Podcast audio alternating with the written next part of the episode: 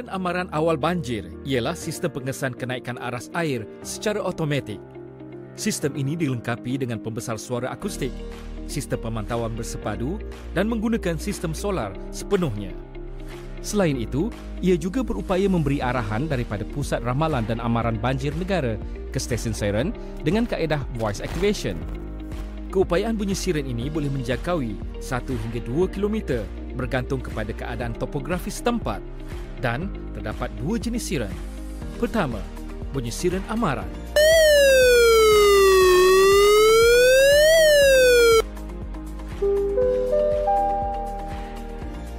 Amaran Air sungai telah melebihi aras amaran. Semboyannya kedengaran apabila air sungai melepasi aras amaran dan penduduk diminta bersiap sedia untuk berpindah. Kedua, bunyi siren bahaya.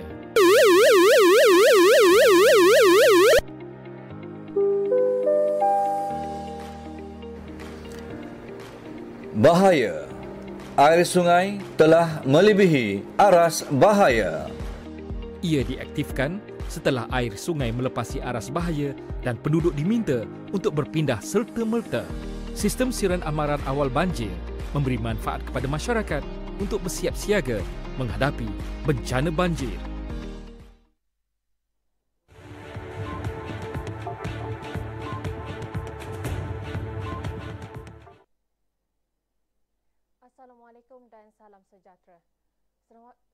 1,842 mangsa masih berlindung di 18 pusat pemindahan sementara PPS di Johor dan Pahang setakat jam 12.30 hari tadi.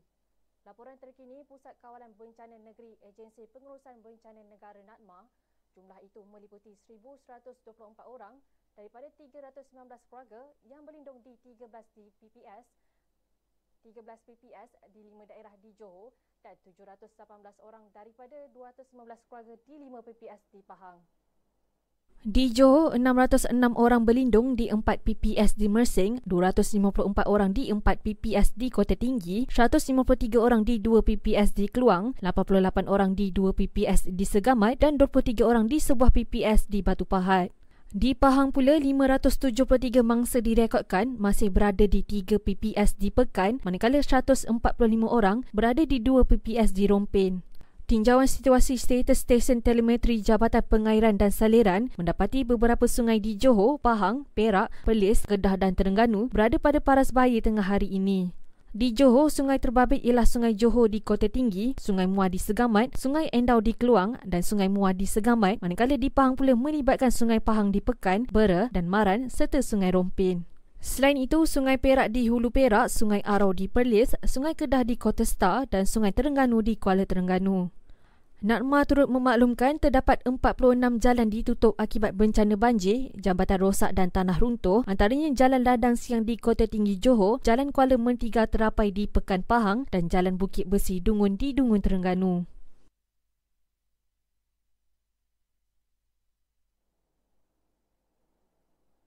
Dalam perkembangan lain, Met Malaysia menamatkan amaran hujan berterusan tahap waspada melalui kenyataan yang dikeluarkan pada jam 12.10 minit tengah hari tadi.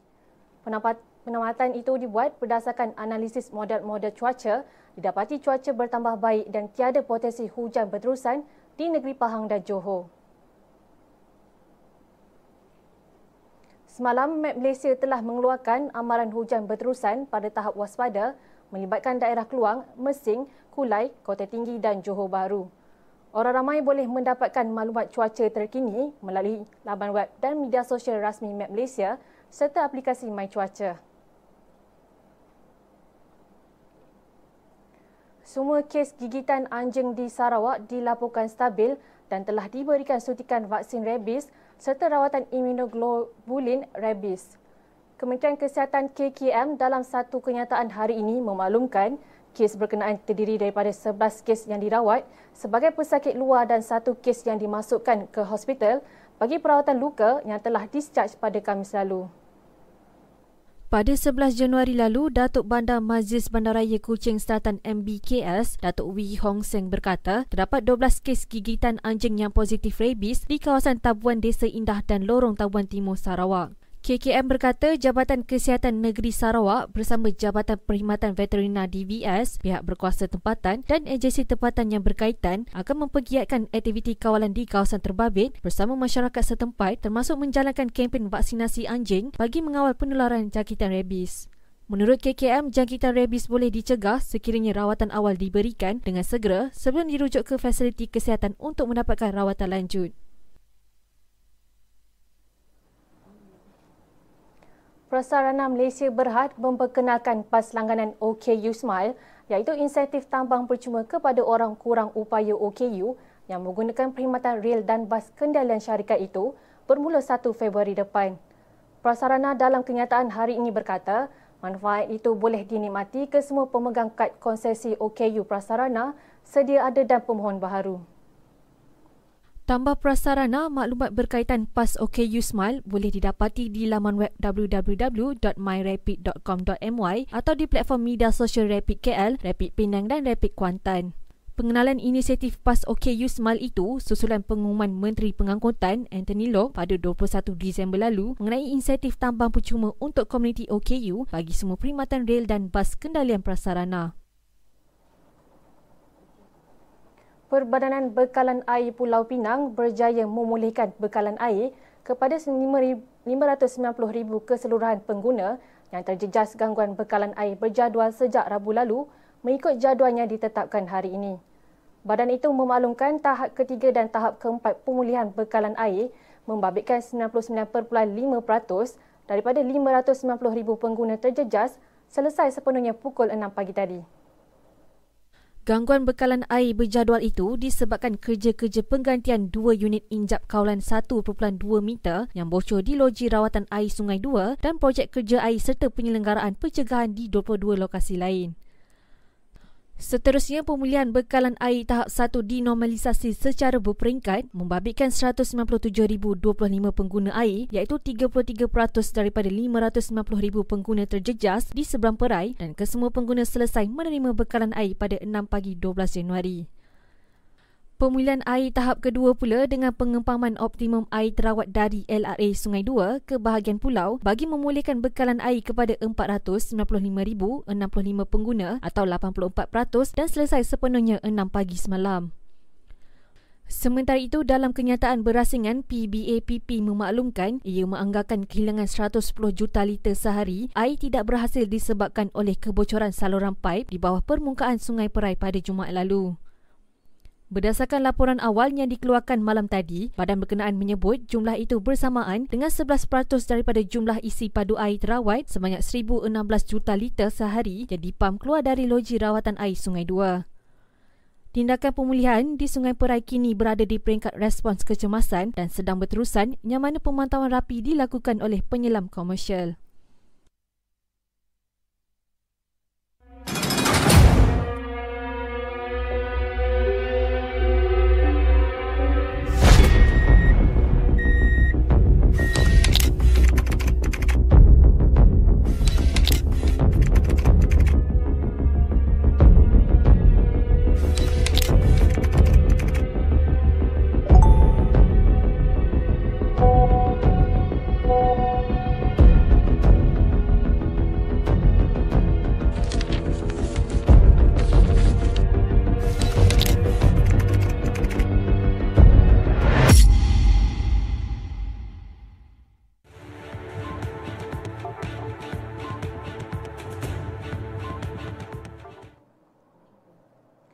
Bertemu kembali.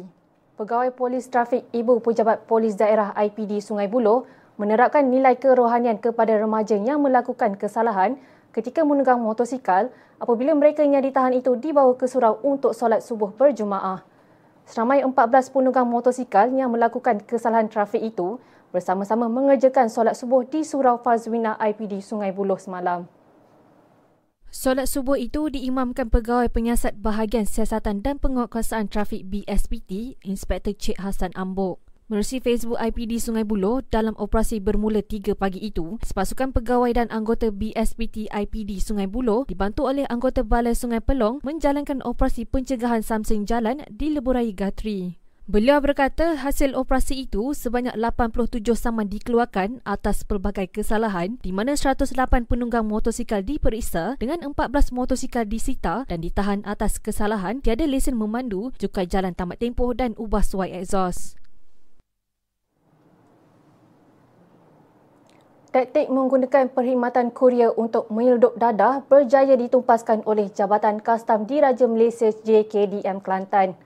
Pengarahnya Wan Jamal Abdul Salam Wan Long berkata, pemeriksaan yang dijalankan membawa kepada rampasan 1490.39 gram ketulan mampat dan daun ganja dan 188 biji metafetamin.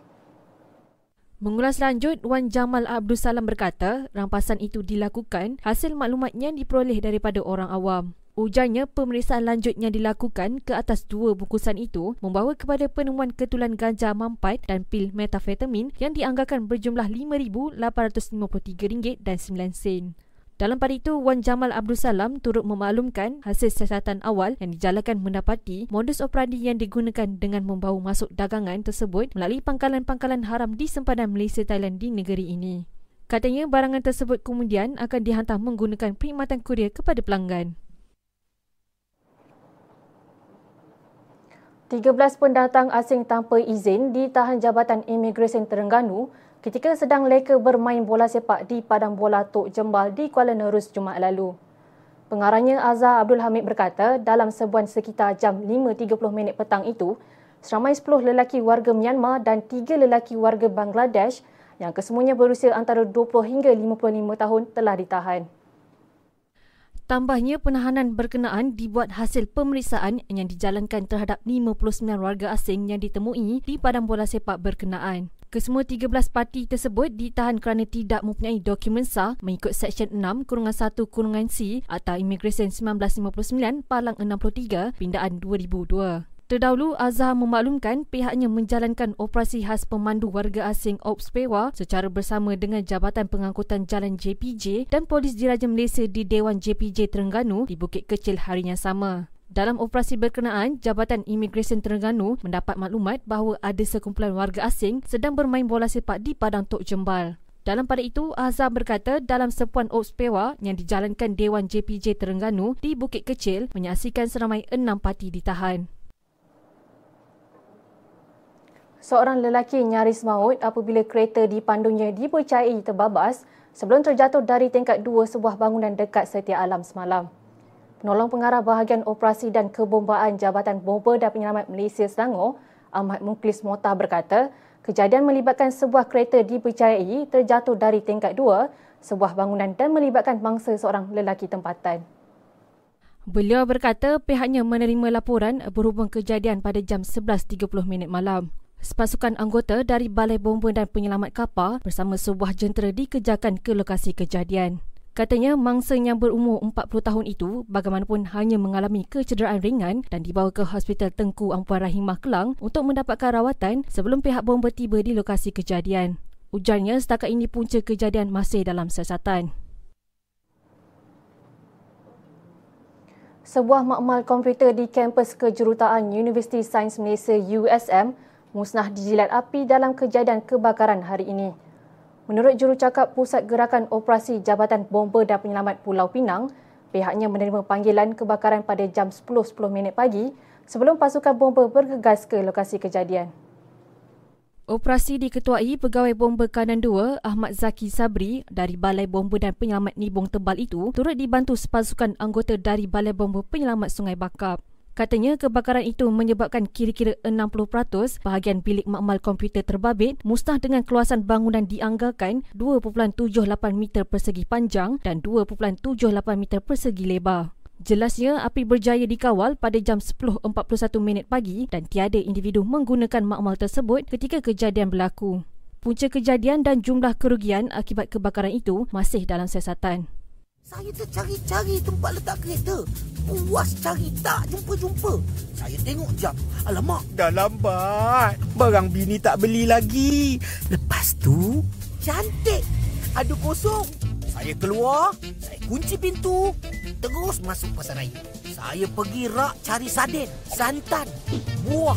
Yang lain tak sempat lalu saya keluar. Buka pintu kereta, pasang tali pinggang keledar, betulkan cermin belakang, baru nak start enjin. Sekali nampak abang. Saya buka pintu, alamak. Macam itulah cerita saya. Saya minta maaf ya. Sekarang awak dengar cerita saya pula. Tadi saya pun dari dalam Lepas tu saya dapat mesej mak saya tenat Saya pun nak cepat Saya tak boleh masuk kereta Macam mana saya nak masuk Kereta awak halang pintu saya Saya minta maaf sekali lagi ya. Kenapa perkara beginilah yang menyebabkan kami OKU tidak berupaya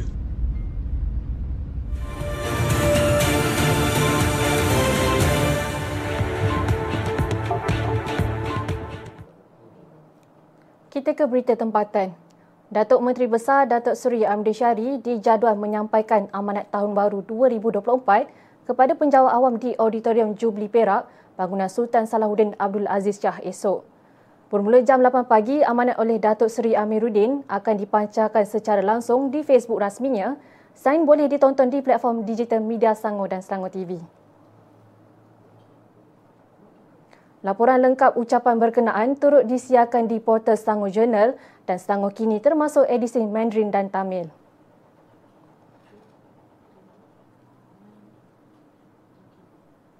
Program Imarah Wanita dan Keluarga Madani yang julung kali dianjurkan hari ini menjadi medan untuk kaum hawa meneroka pelbagai aktiviti bermanfaat. Esko Pembangunan Wanita dan Keluarga Anfal berkata, program diisi dengan pelbagai agenda menarik antaranya kerohanian, forum kekeluargaan, perkongsian ilmu tanaman dan kelas pengurut yang kita laksanakan julung kalinya di kediaman Esko uh, Wanita dan Keluarga di Seksyen 7 ini bertujuan untuk mengumpulkan wanita-wanita seluruh Selangor. Tapi kita mulakan dulu dengan Parlimen Shahlam dan juga Dun Taman Templar yang mana pengisiannya kita ada forum, uh, kita mungkin akan ada laksanakan uh, pengajian berkitab dan dalam masa yang sama disebabkan ini adalah program kekeluargaan, kita laksanakan serentak uh, sesi bersama kanak-kanak. Ada kids care jadi uh, bukan sahaja untuk ilmu tapi kita ada untuk kemahiran macam dan terapi. Uh, di mana hari ini ada gardening berkebun tips-tips berkebun dan juga spa. So kita kerjasama dengan uh, akan kerjasama dengan pelbagai pihak uh, dari wanita juga untuk berikan balik kepada wanita. Beliau berkata demikian selepas merasmikan program Imarah Wanita dan Keluarga Madani di kawasan perumahan Esko di Seksyen 7 Shah Alam pagi tadi. Program tersebut mendapat sambutan baik disertai hampir 50 wanita dari pelbagai latar belakang. Menerusi belanjawan tahun ini, Selangor menyediakan 4 juta ringgit bagi menjalankan pelbagai program dan aktiviti demi memastikan kesejahteraan serta pembangunan wanita negeri ini. Datuk Menteri Besar Datuk Seri Ahmad Syari berkata, pemberian dana kepada WBS itu melalui Jawatankuasa Tetap Pembangunan Wanita dan Keluarga. Bagi memastikan kawasan komuniti bebas dari ancaman wabak denggi, Pengurusan Surau Daura Takwa Lebuh Turi Teluk Gading Timur, Kelang, mengambil inisiatif menganjurkan program gotong royong cegah denggi. Program ini turut mendapat kerjasama Majlis Pemandaran Kelang MPK melalui Jabatan Perkhidmatan Persekitaran dengan membekalkan bantuan peralatan gotong royong. Melalui program itu, MPK turut mengadakan pameran kesihatan dan taklimat berkaitan kejadian kes demam denggi dan langkah pencegahan. Situasi semasa laporan mingguan demam denggi yang dikeluarkan Jabatan Kesihatan Negeri Selangor pada minggu epidemiologi pertama iaitu bagi tempoh 31 Disember 2023 hingga 6 Januari 2024 telah mencatatkan 224 kes kumulatif. Secara keseluruhannya, sejumlah 1,596 kes demam denggi telah dilaporkan di seluruh negeri Selangor iaitu peningkatan sebanyak 12.1% iaitu 172 kes berbanding 1,424 kes pada minggu sebelumnya.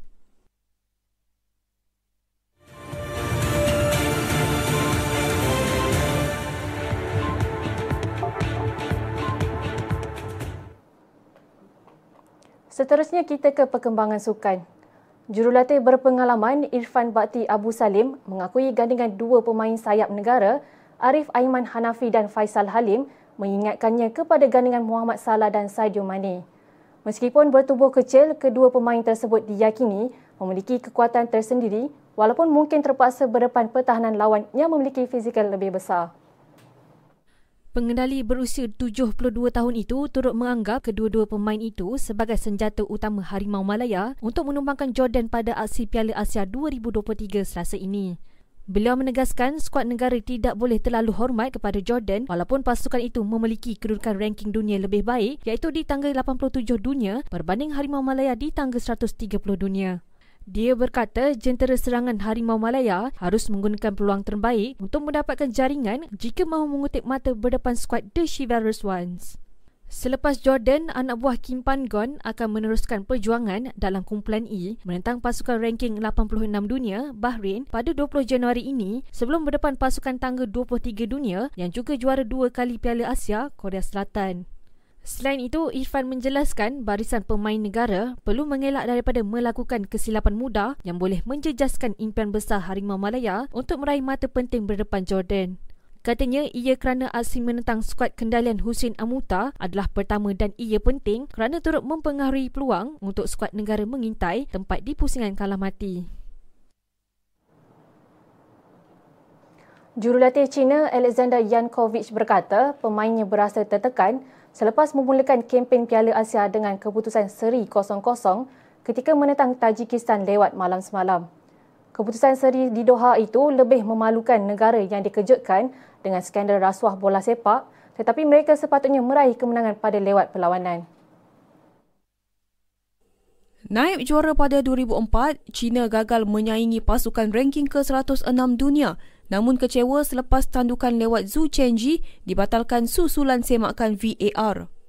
Ejekan dan cemuhan penyokong China boleh didengari seketika selepas perlawanan berakhir. Perlawanan itu berlangsung lima hari selepas bekas jurulatih Cina Li Tie tampil di televisyen kebangsaan untuk mengakui beliau membayar rasuah untuk mendapatkan jawatan itu selain terbabit dalam menetapkan keputusan perlawanan. Jankovic berkata beliau akan membuat beberapa perubahan sebelum pasukannya menentang Lubnan pada perlawanan kedua. China yang menghuni ranking ke-79 dunia itu merasakan mereka mampu meraih kemenangan apabila Zhu melonjak tinggi untuk menanduk masuk melepasi jangkauan penjaga gol Rustam Yatimov susulan tendangan sudut dengan permainan berbaki kurang 10 minit.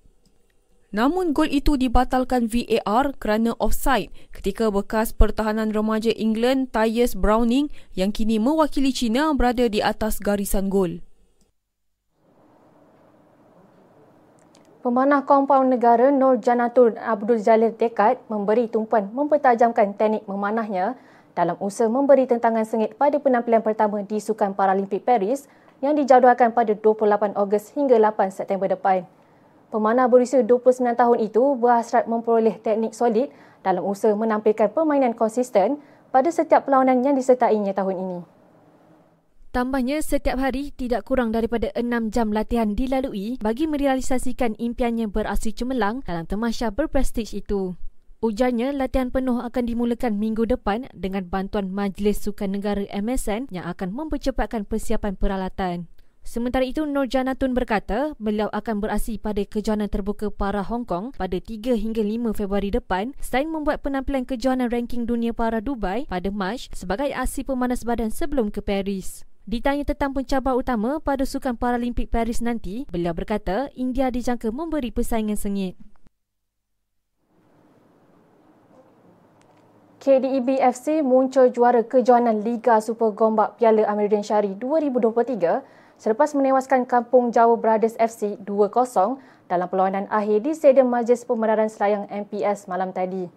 Kedua-dua gol KDEB FC dijaringkan Muhammad Adli Zulkafli pada minit ke-17 dan Muhammad Rizwan Azli Husam pula pada minit ke-27. Selaku juara, KDEB FC membawa pulang wang tunai RM3,000 berserta trofi manakala Kampung Jawa Brothers membawa pulang RM1,500 berserta pingat. Acara penyampaian hadiah dan trofi kemenangan disempurnakan Timbalan Menteri Belia dan Sukan Adam Adli. Hadir sama Timbalan Setiausaha Pengurusan Selangor Muhammad Zari Samingon dan Pengarah Majlis Sukan Negeri Selangor Muhammad Nizam Marguji. Terdahulu, pasukan Black Brothers FC menewaskan RPBC FC 5-4 menerusi penentuan sepakan penalti selepas perlawanan terikat dua sama dalam penentuan kedudukan tempat ketiga dan keempat.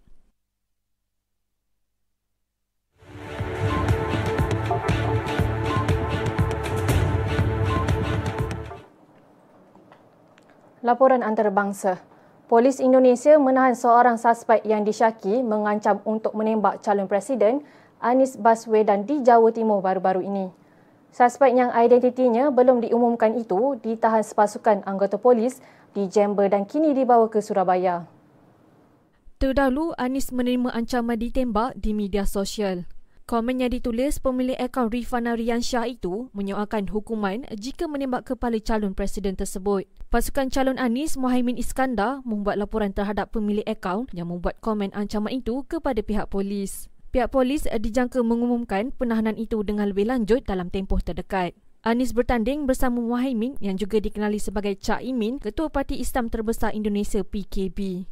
Sementara itu, calon Presiden Ganjar Pranowo turut mengulas mengenai ancaman untuk menembak Anis. Katanya ancaman ini sama sekali tidak menunjukkan demokrasi di Indonesia, lebih-lebih lagi pilihan raya 2024 akan dilaksanakan pada 14 Februari depan. Bulan Sabit Merah Palestin menganggarkan kira-kira 180 kelahiran dicatatkan dalam tempoh sehari di Gaza. Serangan berterusan yang dilakukan oleh tentera Zionis telah membahayakan nyawa para ibu di Gaza dan membawa nasib tragis bagi mereka. Wakil United Nations Population Fund UNFPA Palestin Dominic Allen berkata dalam sidang media maya pada Sabtu dari Baitul Maqdis 18,000 kelahiran berlaku di Gaza dalam tempoh 100 hari. Allen berkata UNFPA tidak dapat menyediakan bekalan yang mencukupi dan keadaan di hospital amat teruk serta menyedihkan. Katanya 5,500 wanita dijangka bersalin dalam beberapa bulan akan datang dan dengan kekurangan air, makanan serta akses yang terhad kepada rawatan, nyawa ibu-ibu ini dalam bahaya.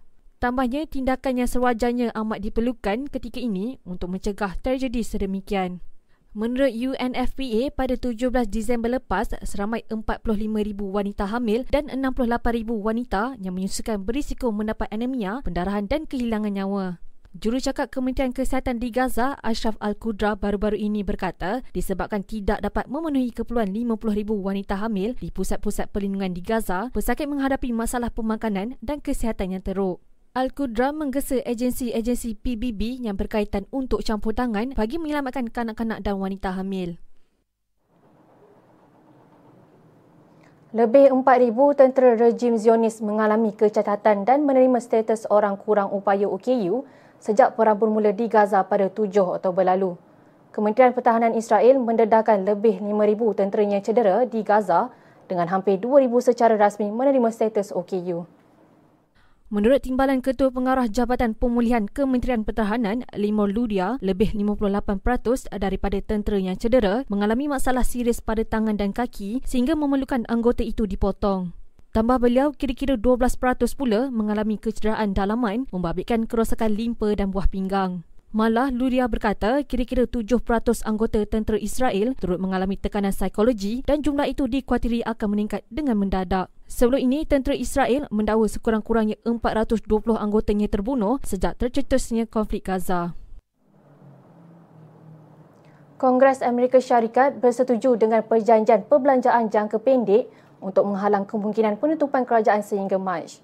Perjanjian itu bagi mengelakkan tarikh akhir penutupan iaitu pada Jumaat dan tarikh akhir penutupan kedua pada 2 Februari ini. Tarikh akhir baru bagi pembiayaan kerajaan ialah 1 Mac dan 7 Mac sekaligus memberikan lebih banyak masa kepada ahli parlimen untuk menyediakan peruntukan bagi pelbagai jabatan. Rang undang-undang itu masih perlu diluluskan oleh kedua-dua Dewan dan Senat sebelum hari Jumaat untuk mengelakkan penutupan pemimpin Kongres pada minggu lalu bersetuju dengan perjanjian perbelanjaan dui partisan yang meletakkan had pembelanjaan untuk 2024 pada 1.59 trilion dolar Amerika sama seperti tahun lepas. Speaker Dewan Mike Johnson merancang untuk memanggil ahli Republikan pada Ahad untuk membincangkan rundingan perbelanjaan. Ahli House Freedom Caucus yang berhaluan kanan menentang perjanjian itu dengan alasan ia akan meletakkan Amerika di laluan ke arah kehancuran fiskal. Bagaimanapun, Johnson menyifatkan ia sebagai perjanjian belanjawan yang paling menguntungkan.